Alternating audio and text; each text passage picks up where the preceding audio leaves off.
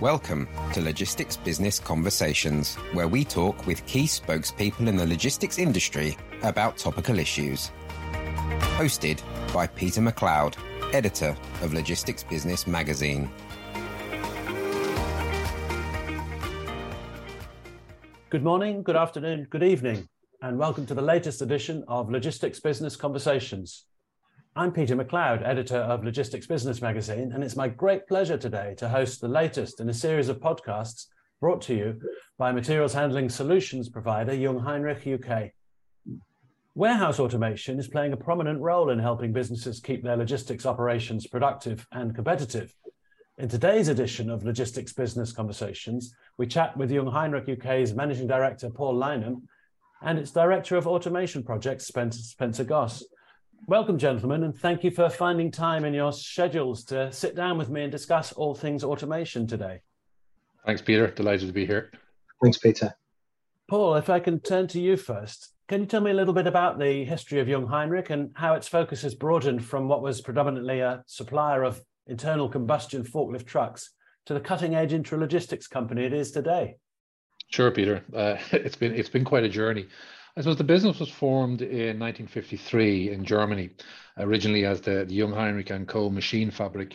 And even back then, though, it, it had uh, its first fledgling footsteps in the electrical uh, equipment where it really started. Uh, so from the years, you know, it's 70 years old this year um, in, in Germany. And of course, the business in the UK is 60 years old this year. So we've, we've both been around for quite a long time. So, but it has been a journey and it has seen the move from those first simple electrical pallet moving equipment uh, and then through the, the combustion engine, which has certainly had a phase over the last decades. Um, but ultimately, Jungheinrich has been a electrical transport company, and I think it's something that's almost done a full circle now when we see the electrification of transport. And I think as the business has grown, from Germany and, and then first of all internationally into Austria and then further afield and as I said in in uh, 63 into the UK um, so you have Jungheinrich everything from hand pallet trucks all the way through to Jungheinrich Arcolate products or even Jungheinrich fully automated uh, automatic storage and retrieval systems.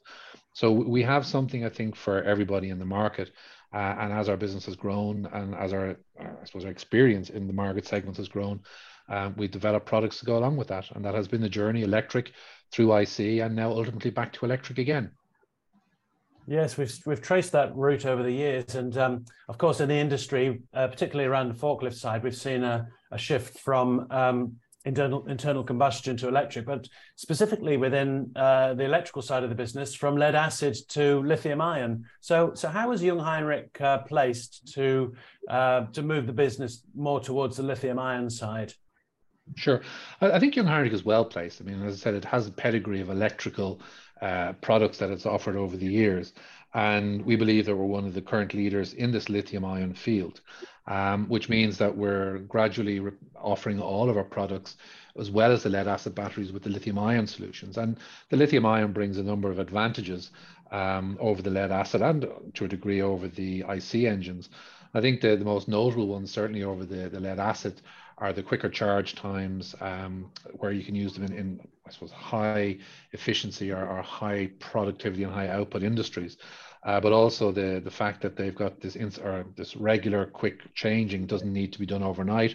Generally, you can avoid battery trans battery swaps, and also means that you don't have the issues with um, the acid and the uh, I suppose the smells and the dangers of spills in the lead acid production. So I think you open up opportunities or other areas where the lithium ion products uh, have a definite over the lead acid. Both lead acid and lithium have a role to play in certain customer requirements, but both um, will support the customers on, on their journey um, towards decarbonisation and the sustainability and the management of the scope one and scope two, and ultimately scope three aspects as well for some of the customers. So I think that's um, what Jungheinrich has been at, and we continue to bring out products uh, on a regular basis with the uh, lithium ion and ever increasing power banks and power batteries. Spencer, I can uh, turn to you now, if I may. I, I could talk about forklift trucks all day long, but uh, really we need to switch around to automation here. I'm going to uh, ask you, from what I recall about Jungheinrich, you were one of the first major forklift truck manufacturers to, to establish strong credentials in, in the automation sector. Uh, possibly, you could say, while some of your competitors were uh, concerned that that may, uh, the move to automation may actually um, detract from their forklift sales. Um, but uh, Young, was very sort of forward in, in, in its uh, move to automation. Can you can you tell us a little bit more about this, the philosophy behind that and uh, how, how, you feel Jungheinrich was well placed to to make such a such a decision? Of course, uh, you know, as Paul said, over the last 70 years, we've got some real insight into the market and it gives us a really good and unrivaled perspective on material handling and what automation would look like. So if you look at it from the beginning, um, our first AGV was in 1962. That was an electric wire guided AGV. You know, then in 1984, we brought in our full, first fully automated system. You know, our first AGV in 2010. We brought all of our controls and high level controls and software in house um, in 2013 and 15. And our first AMR was in 2021. And now we have the PowerCube. So what Young Jungheinrich can try to do is look at the track market and still provide an end-to-end solution, which is from a fully managed solution all the way up to a fully integrated solution. So the automation is there, but it doesn't, you know, uh, the way we've got it set up, we can still deliver every phase of someone's growth and every phase of someone's development within their business. I think maybe, maybe to add a point to that, I think you got to look at it from a perspective of what we're doing for our customers and that we want to be able to provide a full scope from one hand. So whether you require a hand pallet truck or a simple um, electrical hand, electrical hand pallet truck all the way up to the fully automation, you can get that from Jungheinrich. So I think it's incumbent on us then to be able to grow with the customers to meet their demands as that changes, and be that through the electrification or be that through the automation and the range of products that we bring in. As I said, so we're invo- already involved in the racking and elements of the business, and now you bring the automation to that as well. So I think one of the key factors for Jungheinrich is that we, we see ourselves as being to a degree uh, in a position to consult and advise our customers, but then also to provide them the full range of products that they're going to require through throughout their manufacturing or storage cycle. Uh, with the attraction of it coming from a single source. Um, yeah, absolutely. I, I would uh, um, also like to ask you, Spencer, is it is it factors such as uh, labour costs and the sort of price per square metre of warehouse space in the UK that's making automation such a compelling proposition right now, or, or is there more to it than that? There's more to it than that. Obviously, cost competitive is, of course, the main driver, but automation is driven by so much more you know, than reduced labour costs and footprint size. Uh, you know, we're currently experiencing a shortage of skilled labour for warehouse uh, staff at the moment, and um, you know that's a challenge as well as as, as a cost. Um, so having automation available available allows us to you know reduce some of that automation. Uh, sorry, reduce some of that labour constraint. I was just reflecting, I think you said it not just on the, the labor, but I think the other thing that comes in with the automation here is, is now element of digitization. And the, the more of the automation process that we bring in, I think it allows us to blend that into um, the digital approach that we're seeing in so many businesses. And it also, to a degree, allows you to blend it into some of the ERP systems that are out there so that what you're getting now is bringing the warehouse into the whole um, manufacturing chain within or into the supply chain with many of our customers. And that's something that hasn't always been the case. Sometimes the warehouse was seen as that big shed at the back but i think now with the automation digitization is becoming a much more of a critical part in the whole supply chain that's out there. Are there some challenge specific challenges or opportunities that come with this uh, move towards a more digitized intralogistics uh, industry? For sure. I mean if you look at it um, just consider it from the the model that you have for next day or same day delivery. You know, having those automated processes allows you to optimize your inventory management, which allows you to then be competitive in that area. You know, you've got a wealth of data. So having that data, having that digitalization allows you to really focus on your, you know, get deeper insights on your your operational trends and performance and gives you a better insight and a much quicker uh, continuous improvement process. It also gives an element of, you know, the more information you have about where actually the products are within the pipeline. So if you if you take a lot of the orders that you place online today, you can literally track it from leaving the customer um, or the order being placed out of the warehouse through the supply chain and back to the end customer. So I think you've got that, which is another part of the digitization. But I think it also you got to remember that the more information is there, it allows you to manage the flow uh, and the maintenance of your of your stock levels to optimize those the requirements that are there. So I think there's multiple benefits um, to the digitization of the supply chain process the big spike that we saw driving your customers towards more automation within their uh, logistics operations? Yes, I mean it's the same reasons we just discussed uh, with the labour. You know, that the home quarantine had the same effect as the skilled labour shortage we're seeing now. Being able to continue to do business, you know, with a limited workforce was extremely challenging for many businesses. Automation reduced, in some cases, completely removed that constraint. Yeah, yeah, and uh, uh, I, I, know you mentioned uh, PowerCube earlier, Paul. Um, I'm speaking to you fresh from the news that uh, Jungheinrich has won an IFOY award for its PowerCube solution. Congratulations for that.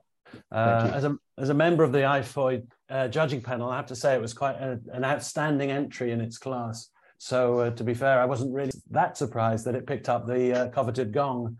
Um, so Spencer or Paul, not sure who to throw this to, but could one of you please sort of describe to me the, the capabilities of PowerCube how, and uh, how it can help a business sort of optimize its warehouse operations? So, you know, you know, the PowerCube is a bit of a game changer for us. It can be adapted to any layout. So it can fit a new warehouse, a greenfield site, or we can put it into a brownfield solution because the footprint and the, uh, the profile of it can be adapted. You know, it's got a maximum height of 12 meters, which makes it the tallest compact storage system in the market. Um, its you know storage density is four times higher than an equivalent shelving system. It allows a smaller footprint. So we were talking about the real estate and you know the cost per square meter. Because of its you know, uh, dense design, it does allow for a very small footprint. It can be easily integrated into an existing system. So again, brownfield. It can be integrated as part of a new solution, greenfield, with a much smaller footprint, or it could be a standalone solution. So it's very, very versatile. You don't have a specific specialized floor. You don't need to do any grinding or leveling like you do with a lot of other systems, and it can be installed and commissioned very, very easily. The other good thing about it is if you want to move warehouse, you can actually unbolt it, take it with you, and rebuild it in the new warehouse.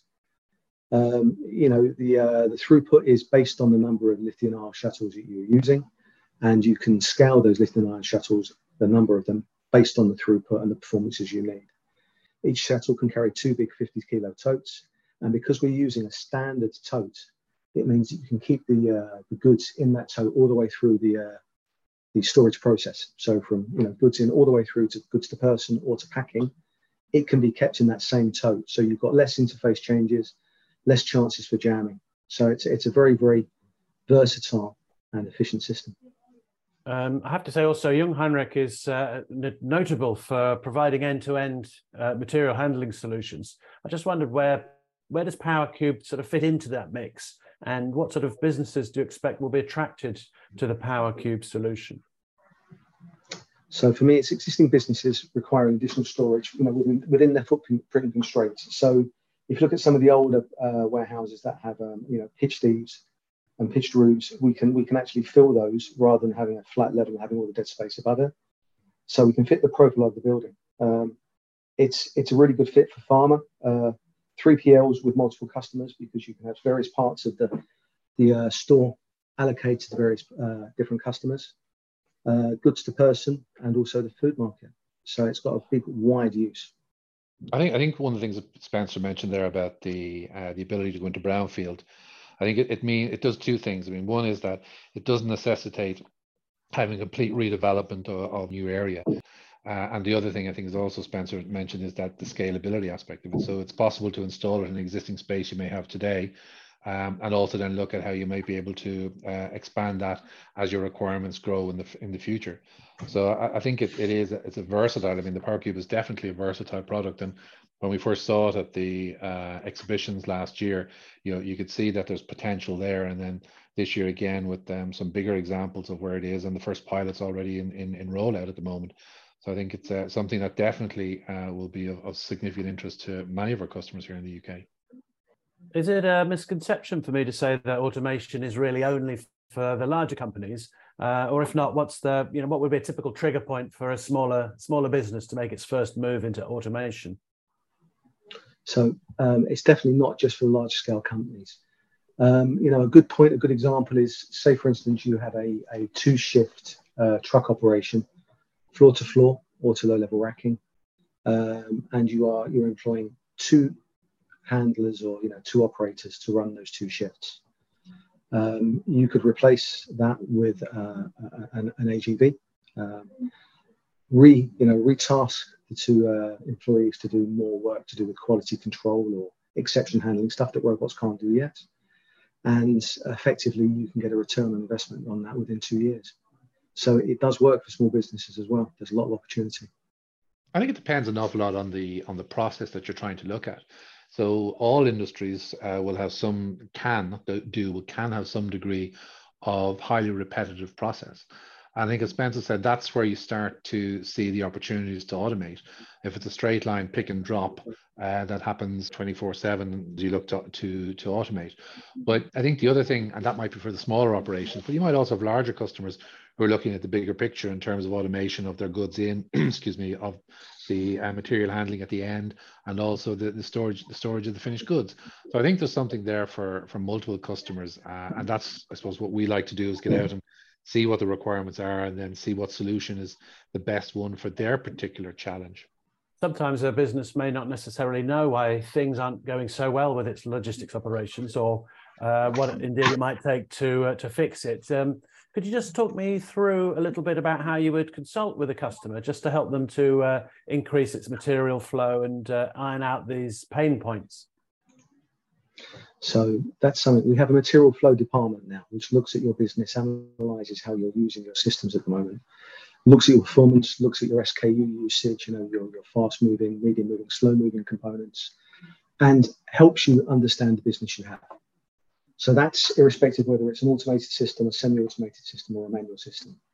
So once we've done that analysis, we can then look with you at how we might be able to grow the system or change the system based on your development plan, based on your investment cycles, based on your targets over the next 5 10, 15, 20 years. So, you know, um, we would start with looking at what you need, you know, now. Um, that doesn't actually have to be an automated system. That could be a completely manual system for now looking that when you reach a certain order level or a certain you know, uh, profit threshold, you want to then look at semi-automated. So we would go through that journey with the customer. One of the challenges we're finding at the moment is, is that a lot of the customers that we have or prospective customers say we want automation, but are you know relatively new to it or nervous of what that means. Um, and we do, you know, the way we do our material flow uh, consulting, we look at the system, look at what you want, look at where you want to go, and help you along that journey. I think one of the other angles of that, Spencer, as well, is that if you look at, we said we've we've been in the UK uh, supplying the industry here for the last sixty years, so it gives us and members of the team uh, great insights to you know what journey the customers have been on. And part of this um, is about designing the right solution for that particular customer. So we have the benefit of understanding what the challenges may have been, what the advantages and disadvantages are in terms of the trucks that have been used, uh, and therefore also where you see the opportunity to apply the automation. Um, and I think we, we've also, because of the, the nature of the group, that we have a certain amount of expertise that we have in country. And for certain projects, then, if it's big scale automation and ASRS solutions, we have the ability to tap into the wider Jungheinrich network through the hub that we've set up here in Northwest Europe, and also then to tap back into uh, headquarters in Munich and Hamburg for specific uh, technology and, and support that may require. So I think you don't just get um, the, the one guy who may be knocking on your door here in the UK, but you get the full Jungheinrich global network behind it to provide the right solution to the customer at that moment in time. I think we're uh, working in an industry, um, and we're grateful to be working in an industry where um, data and metrics are very much to the forefront. So, uh, does that make it possible for you to accurately calculate uh, the ROI, return on investment, that automation brings? Yes, um, I think it does reasonably accurately. Um, you know, we can look at the uh, the processes that are currently in place in the business or the processes that we're putting in place, and you can you can work it out on a you know uh, a cost per unit transported or a return on investment on the labour saved by automating or a return on investment or the improvement in throughput that you get. So it is easily to cal- you know easy to calculate that, and I think that's one of the things that helps customers make that step because we do we do put an overview on what the return on investment of some of our systems is. I think one of the important things there as well, Spencer, that it depends on how much data you have. Like it, it's the more data you put in, the more analysis and more uh, accurate information you get out. So, you know, if, if, you don't, if the customer doesn't already have a certain amount of base data, we can support them in identifying what that should be. But you do need to, like in all these things, the, the better the input quality, the better the output result is. So I think that's something that you got to bear in mind as well. That there will be opportunities where um, the accuracy of the output is limited by the input of the, the quality of the input of the data. But that said, um, we know we can point you in the right direction as to the types of information and data that is required, uh, and then work out you know what, what we expect the output to be. Um, and I think you also got to bear in mind it's not just about automating a process. What we do in terms of the the analysis is not just looking at saying, well, let's just automate moving pallet from A to B. There is an element where you need to look at the absolute um, flow of goods and that you might not just automate that step. You might be looking at how you redesign the flow of material to make the best use of the automation rather than automating the old system. Right. Is there such a sort of typical example of how a business can benefit from automation or uh, and what the ROI is? Or is that um, a bit like asking how long is a piece of string? I think it's unfortunately close to asking how long that piece of string is. Um, I, I, think it depends on the, on on the requirements. I think Spencer touched on some of them. Like it depends on the throughput. It depends on maybe the value of goods. It depends on what your risk in your supply chain is, uh, or within the process. I mean, if it's time that you're only saving, it depends on the value of the goods.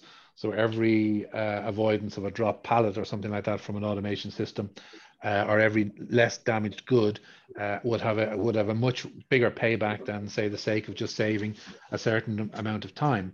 Um, so I think it's it's about looking at what the individual requirement is of the customer and then trying to estimate with, based on the data we've got what sort of what sort of solution it will be how technical and how advanced that solution may require to be what it needs to be integrated into and then looking at the cost and the payback that, that would be my take on spencer's i don't know whether, you, whether you'd see that any differently no, no, no. That's I'm aligned with that. Paul. Uh, in a previous edition of Logistics Business Conversations, uh, brought to you by Jungheinrich, we talked extensively with uh, some of the experts from the Carbon Trust about the decarbonisation of the supply chain.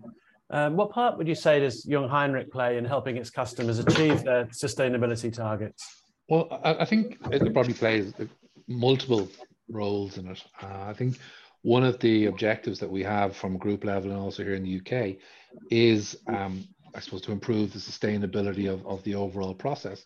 Uh, and that means the, the end-to-end life of the goods and of our products. So we support our customers on one side, but we're also working on sustainability ourselves be that around um, the move towards electric uh, fork trucks away from the IC, but also further than that. I mean, if it's around the electrification of our own um, our own vehicles and our own fleet, it, it, may be around the fact that we put solar panels on on the roofs of our buildings. So it, it starts back there, and actually even goes further back. I mean, some of the products that we have now goes right back into the supply chain in terms of trying to deliver our powerline carrier trucks to the customer sites uh, that will be carbon free to point of delivery.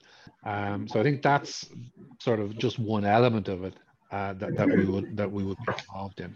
I, I have to confess, I'm a bit of a forklift truck geek. Will there always be a place for forklifts in the warehouse of tomorrow, or will we one day see them relegated to a museum alongside steam trains and fax machines? Peter, I think we're you know we're quite a way away from completely removing manual forklifts from the warehouse. You know, if you think about it from a you know a single a sole trader or a very small business, they're only really going to adopt an AGV when there is a true benefit in terms of financial return. And that will only come with you know technology scaling and the associated cost reductions that we get from that as we sell more cheaper. If you think about it from the delivery, one delivery driver with a truck delivering to several of his customers, all with different sites. There's different floor levels, inclines, declines to other vehicles you know, there's people in the place. You know, if you think about the auto- autonomous technologies that we have in place at the moment, you're only just starting to get comfortable with, um, you know, autonomous cars. So, you know, that's on roads that have standard layouts and a prescribed and understood set of rules. So, I think that there's a place for a forklift to come for a very long time. It will reduce, you know, as we go forwards, but it's there for a, a fair while still. I think you got to remember that forklift is, is rather a generic term, uh, and it it's got quite a, a wide scope as well. And I think as Spencer alluded to that, that there are elements of it that are probably uh, will be automated quicker than, than other aspects of it. Uh, and I think I absolutely agree that we will have uh, fork trucks in all the forms, manual fork trucks on all the forms uh, with us for a long time to come. And, and, even down to the simplest forms, you see them on the back of larger delivery trucks or even front of store and supermarkets. And I'm sure there'll be places where it'll never happen. Uh, and I hope that uh, those fork trucks don't all end up in the museum someday, but that there's still plenty more mileage left in many of those uh, for, for the right customer and the right requirement. I have to agree with you there, Paul, 100%. So at the start of the uh, podcast, we talked about uh, a little bit about the past. Uh, and now as we reach the end, maybe it's a good time to ask, um, what does the future look like for Jungheinrich? So in terms of the automation, you know, there will be increasingly more robotics. You know, we will, we will automate more of our, our, our product line. Um, our, our vehicles will become more autonomous um, and we will have um, a much better set of safety rules that allow us to make areas more open plan. So, you know, VNA aisles will not be protected by level three gates in the future and fencing. You will have a much more integrated um, uh, warehouse. In terms of software solutions, you know, we have the machine learning, we've got artificial intelligence getting better every day. Um, I think the warehouse management solutions, the way they work at the moment is very standalone. Um, if you consider, you know, a few years down the line, I think you'll have it that the uh, the trucks delivering the goods are fully linked into the uh, the uh, ERP or to the warehouse management system. We will know when things are arriving, and we will optimize even further in terms of uh, you know um, accuracy of shipments, performance of deliveries. Everything will get better because everything else will be more interest, uh, integrated. The warehouse, several warehouses, will be working on one system. Um, so I see a more integrated and um, driven by artificial intelligence future. I think I think as well, like um, if I look at the future of Jungheinrich for the UK, I think there's a couple of other angles as well. The electrification, the digitalization, and globalization. I think all of those will, will impact where we end up. So yes, definitely the journey is electric, um, in, in our opinion. And some people may say there's there's other fuel sources out there, and we, will we'll see where, where this all goes. Uh, but we will continue the journey to be the the leader in terms of the lithium ion for our products. Um, but there's also other things that I think you need to consider.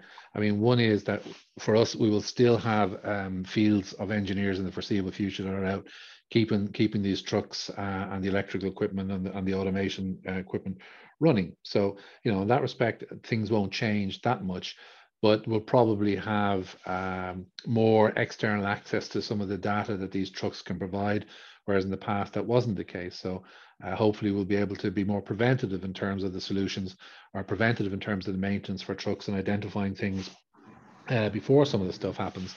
I think you're also going to see um, further development in terms of safety. Uh, and as you get this sort of hybrid environment for automation, semi automation, and moving an environment where people are still around in some of the larger warehouses, I think you're going to see further trends towards um, the, the safety aspects and how trucks interfere, or sorry, not interfere, but interact with uh, human beings. I think you're going to see that. I think you're probably also going to see um, much more data being made available. Um, and that's something that Jungheinrich will be able to analyze and provide back um, or the customers may choose to analyze themselves.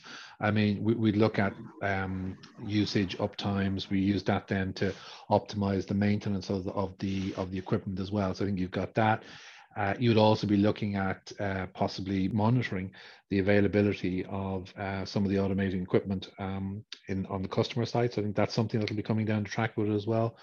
So I think that there's there's a lot happening in there.